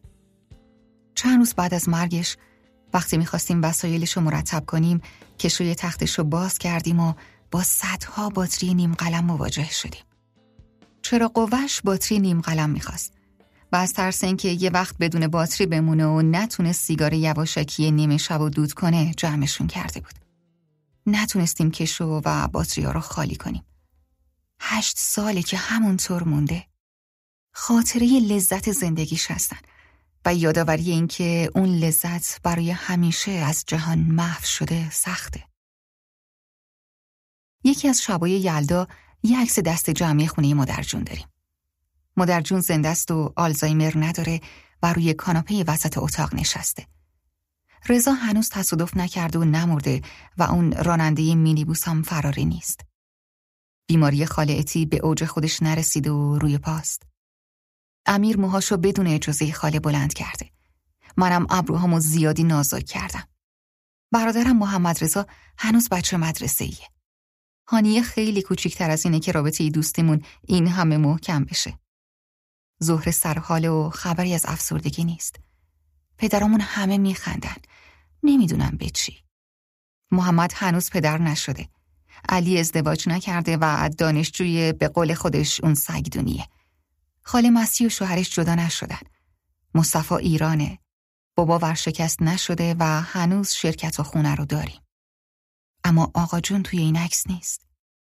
توی اون شلوغی وقتی حواس هممون پرته ما رو گذاشته و به ایوون رفته. ما عکس گرفتیم، خندیدیم، لحظه هامون رو ثبت کردیم و آقا جون بی اهمیت به اینکه ما بعدا دلمون می‌خواد کنارمون توی اون عکس باشه با سیگارش تنها بود. یه بار که هوس کرد دست به پاکت ببره مادر جون سریع به امیر گفت حواسش رو پرت کن. تازه دانشجو شده بودیم.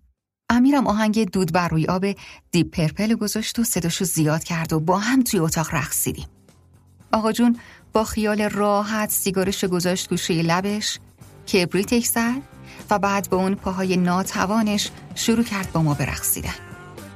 دود توی اتاق کوچیک پر شد و شبیه ارواحی شدیم که انگار توی جنون آنی توی خونه متروک برای مراسم آینی ظاهر شده باشیم. هفته آخر وقتی دکتر گفت اگه عمل قلب باز رو انتخاب کنه احتمال زنده موندن سی درصده همون سی درصد رو انتخاب کرد. همونجا توی مطب وقتی من و امیر کنارش ایستاده بودیم گفت می‌خوام خوب شم و سیگار بکشم. توی قصال خونه بهشت زهرا وقتی نوبت به آقا جون رسید محمد رضا رفت تو تا ببیندش. بهش گفتیم این کارو نکنه گوش نکرد. تا یه هفته بعدش غذا نمی‌خورد. بدون اینکه مادرامون بفهمن چی دیده به ما گفت که سینهشو که برای عمل باز کردن بدون بخیه رها کرده بودن و خون رقیق قاطی شده با آب تمام زمین قصال خونه رو گرفته بود و با همون وضع بدنش رو شستن. تمام بریدگی روی سینه و شکاف قلب و از پنبه پر کردن و کفن پیچش کردن. زیر عمل زندگیش تمام شده بود. سی درصدی وجود نداشت.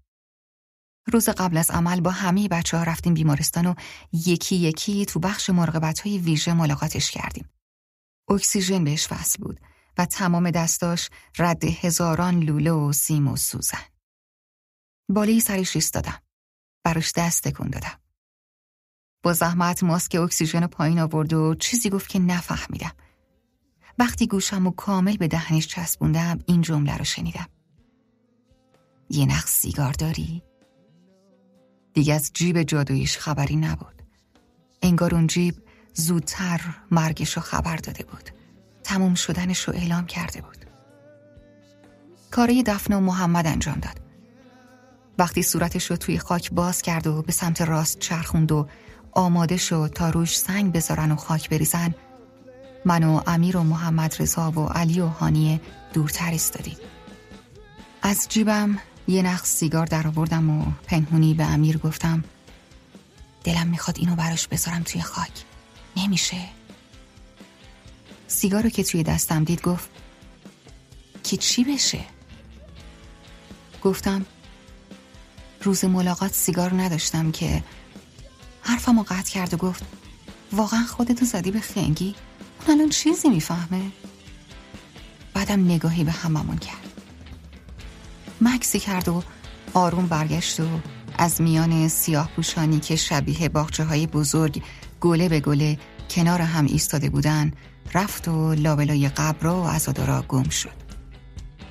هنسفیریشو که توی گوشش گذاشت صدای اون موسیقی توی گوش منم پر شد. یه لحظه حس کردم هممون بالی سرش آماده برای رقص ارواحی امیر مدتی بعد جوری رفت که انگار هرگز نبوده. خاله ایتی هیچ وقت از پسرش به همون خبری نداد که کجاست و دیگه هم همون ندیدیم. و از دور همیام دیگه خبری نبود. منم مدت هاست فرار کردم. از اون موسیقی از باتریا دور همیا عکسای دست جمعی و دیدنشون و همه ایوونا و باخچه ها و سیگارا.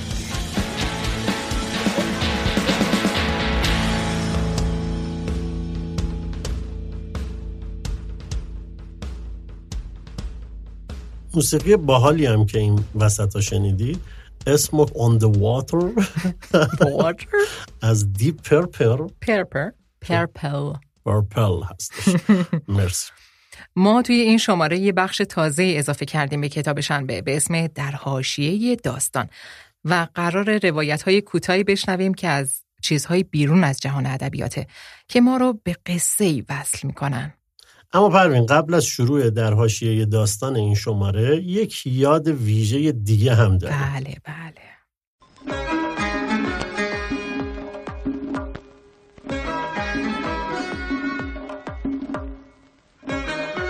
چه موسیقی خاطر انگیزی احمد؟ خانم گلاب آدینه تولدتون مبارک! ما با شما روی صحنه تئاتر رو روی پرده سینما خیلی خاطره داریم. مگه میشه صدای گرم و دلنشین و بازی های بیاد موندنیتون رو فراموش بکنیم؟ مثلا اون شیرهای خان بابا سلطنه رو من رفتم دیدم چه شاهکاری بود چه سیایی بازی می‌کرد. موسیقی فیلم مهمان مامان رو میشنوید به کارگردانی داریوش مهرجویی ساخته اماد بنکدار. که سال 82 اکران شد و یک کمدی خوب بود با بازی خانم گلاب آدینه. یادی هم می‌کنیم از همبازیشون در این فیلم آقای حسن پورشیرازی عزیز و امیدواریم که سلامت باشن. و خیلی های دیگه پارسا پیروزفر و همین حیایی و و و و. همیشه در خاطر ما هستید با مرگ یزگرد، دایره گچی قفقازی، خانم چو محتابی، سیندرلا، زیر پوست شهر، روسری آبی، مهمان مامان. و همینطور فیلم دوباره زندگی که در کنار آقای شمس لنگرودی بازی می‌کردن. به علاقمندان تئاتر هم پیشنهاد می‌کنیم همین روزا منتظر اجرای تئاتر بانوی محبوب من. تو سالن اصلی تئاتر شهر باشن که به کارگردانی خانم گلاب آدینه روی صحنه میده و آقای رضا عمرانی هم یکی از بازیگرای خوب این اجرا هستن. 22 آبان تولد خانم گلاب آدینه است که از طرف ماهاوا و کتاب شنبه بهشون تبریک میگیم. داشتنتون برای ما خیلی عزیزه خانم آدینه. خیلی عزیز.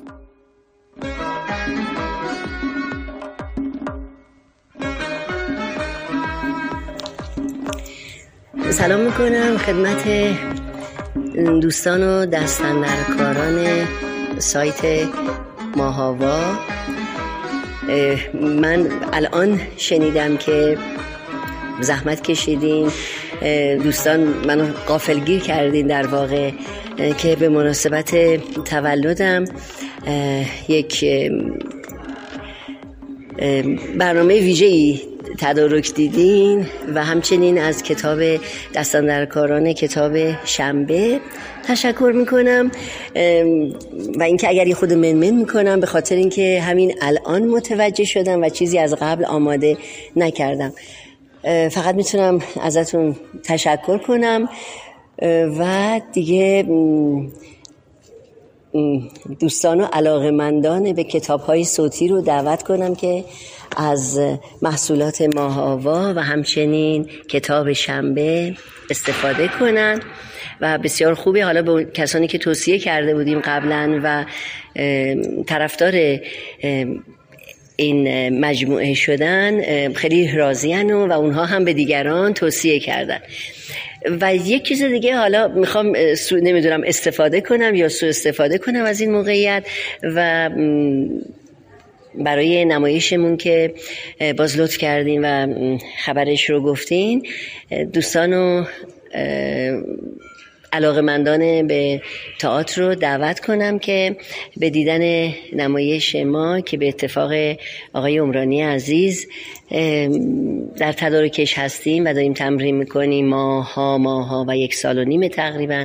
آقای عمرانی عزیزم یک فکر کنم سه ماهیه که به ما پیوستن خوشبختانه. دعوتتون کنم که بیاین و نمایش ما رو ببینید و یک سه ساعتی از غم ایام خلاص بشین و رها بشین.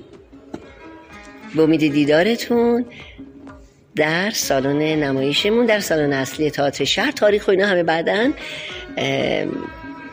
گفته میشه خبر رسانی میشه.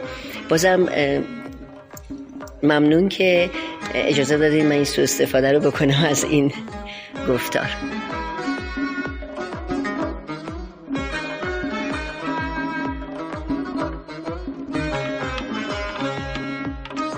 در حاشیه داستان شماره یک کتاب شنبه رو میشنوید با صدای بهادور ابراهیمی که این بار به خاطر تولد دیگو آرماندو مارادونا در این ماه روایتی داریم از روزهای جالب این بازیکن فوتبال.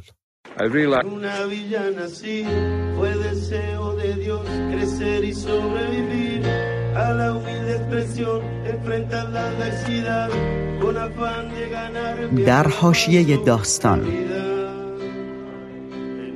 دستی کوتاهتر از دست خدا. نویسنده احمد غلامی. با صدای بهادر ابراهیمی.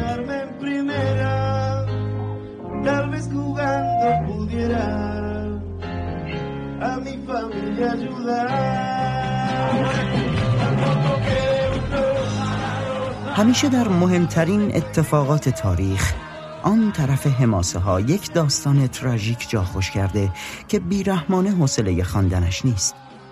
سم فقط هشت سال داشت که آن اتفاق افتاد. کل ماجرا در چند دقیقه شکل گرفت و سم از عرش به فرش رسید. پای تلویزیون داشت نبرد پدرش را که به نظرش مثل نظر خیلی از بچه ها بزرگترین و قویترین مرد روی زمین بود را با آرژانتینی ها می‌دید. روز قبل وقتی توی مدرسه توسط بچه های ککمکی و تخس ناتینگهام دوره شده بود بدون شک محبوب ترین مرد کل شهر بود. و روز بعد از مسابقه او و پدرش منفورترین مردان کل انگلستان بودند.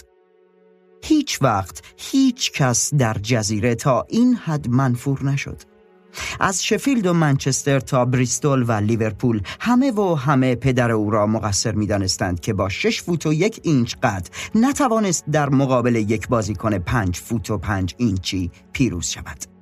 خورخ والدانو هافبک آرژانتینی ها سعی کرد از مدافعین انگلستان عبور کند اما توپ در لحظه ای به استیو هاج انگلیسی رسید و او در حالتی نامتعادل توپ را به صورت هوایی به سمت پیتر شیلتون رها کرد شیلتون با دست راست به هوا پرید و مارادونا با فاصله دست چپش را به سمت توپ برد و استایل هد زدن هم گرفت و علی بن ناصر داور تونسی بازی نقطه وسط زمین را نشان داد و گل.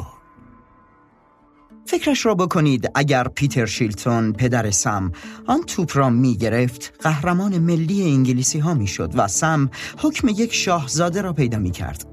و شاید در نهایت انگلیسی ها قهرمان جام جهانی می شدند. اما هیچ کس در سراسر انگلستان به این فکر نمی کرد که دست پیتر شیلتون هرگز در آن لحظه به دست خدا نمی رسید.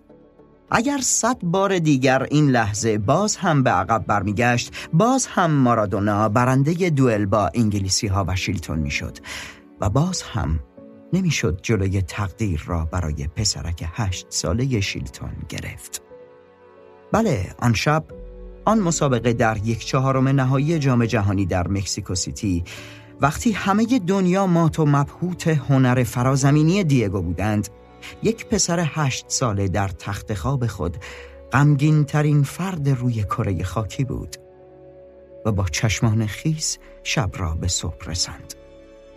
شاید طرفداران دون دیگو حالا که به سیوم اکتبر یعنی تولد دیگو آرماندو مارادونا نزدیک می‌شویم خیلی از این داستان خوششان نیاید اما داستان سمشیلتون قسمت مهمی از ماجرای مشهورترین گل تاریخ فوتبال بوده که باید یک بار برای همیشه روایت می شد.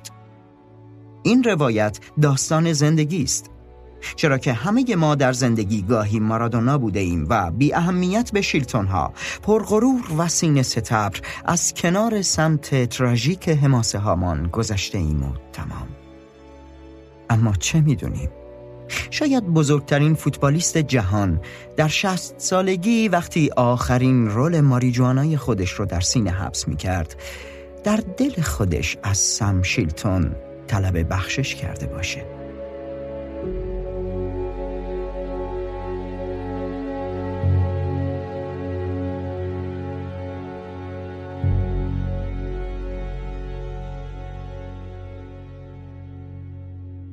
موسیقی هایی که توی این قطعه شنیدیم یه دونه اصلی و مهمشون با صدای خود مارادونا بود یه اثری مال رودریگو بونو. و بقیه موسیقی هایی که شنیدیم انتخاب شده از مستند مارادونا بود با آهنگسازی آنتونیو پینتو.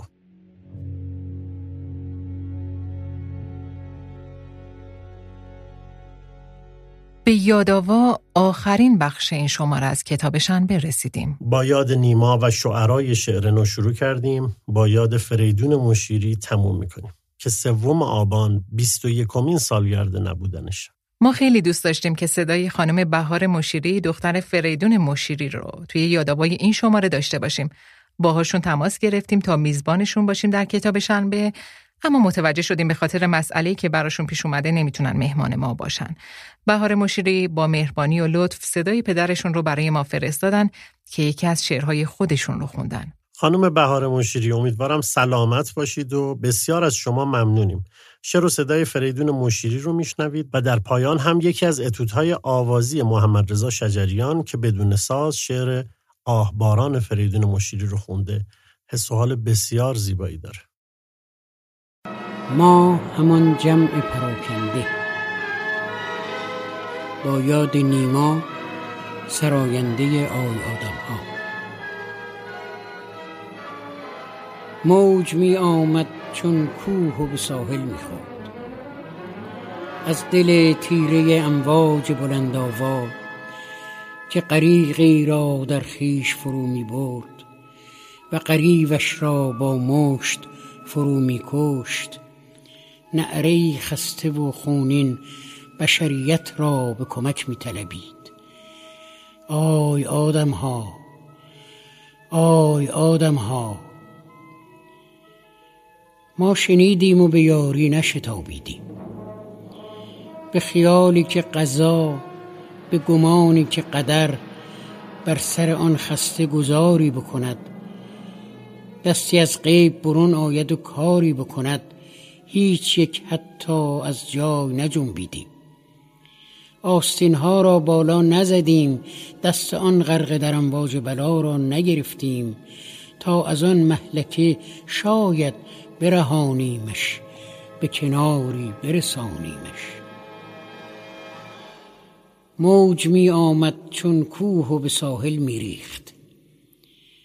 با قریوی که به خاموشی می پیوست. با غریقی که در آن ورته به کفها به هوا چنگ می‌زد می آویخت ما نمی‌دانستیم اینکه در چنبر گرداب گرفتار شده است این نگون بخت که این گونه نگونسار شده است. این منم این تو آن همسایه آن انسان این ماییم ما همان جمع پراکنده همان تنها آن تنهاهایی.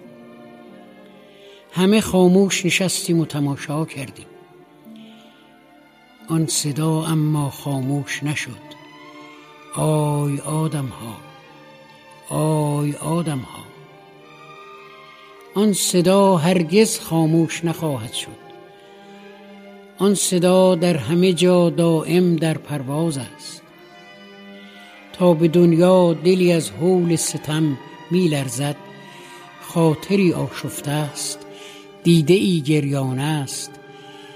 هر کجا دست نیاز بشری هست دراز آن صدا در همه آفاق تنین انداز است.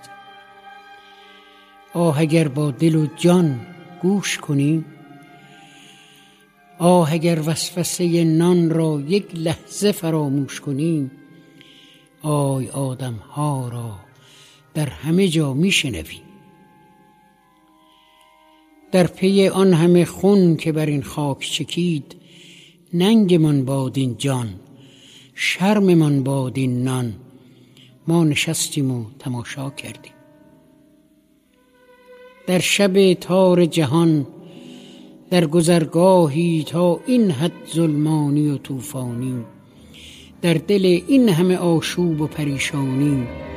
این که از پای فرو می افتد این که بردار نگونسار شده است این که با مرگ در افتاده است این هزاران و هزاران که فرو افتادند.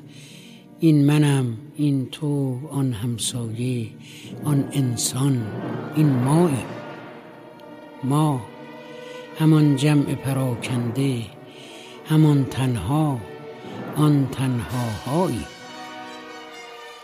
این همه موج بلا در همه جا می‌بینیم. آی آدم ها را میشنویم. نیک می‌دانیم دستی از غیب نخواهد آمد.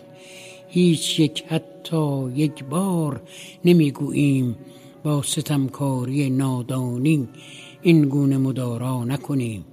آستین ها را بالا بزنیم. دست در دست هم از پهنه آفاق برانیمش مهربانی را دانایی را بر بلندای جهان بنشانیمش. آی آدم ها موج می آید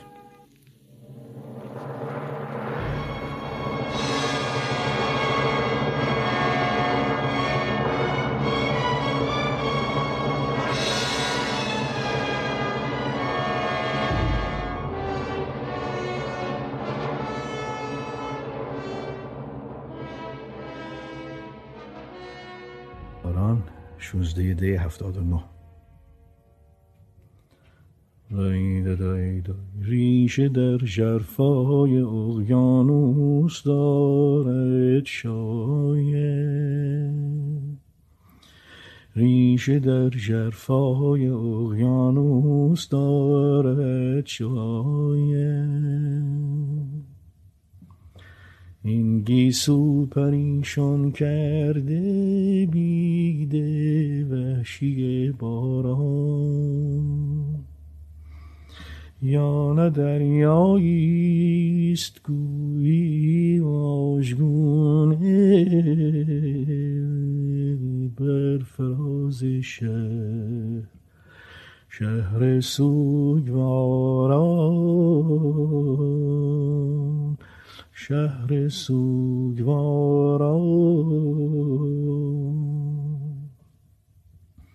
هر زمانی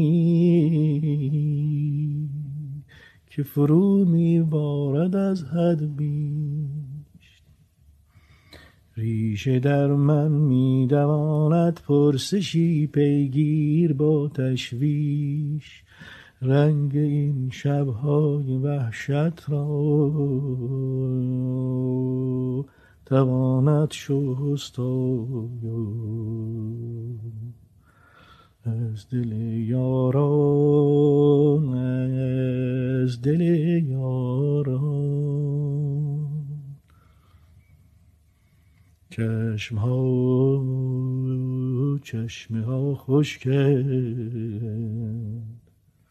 روشنی ها. مه در تاریکی دلتنگ. همچنان که نام ها در ننگ. همچنان که شنونده شماره یک کتاب شنبه بودید. من از استودیو خورشید ماهوا از شما خداحافظی می‌کنم. شنبه اول آذر ماه بازم همراه شما خواهیم بود. خدا نگهدار. خدا نگهدار.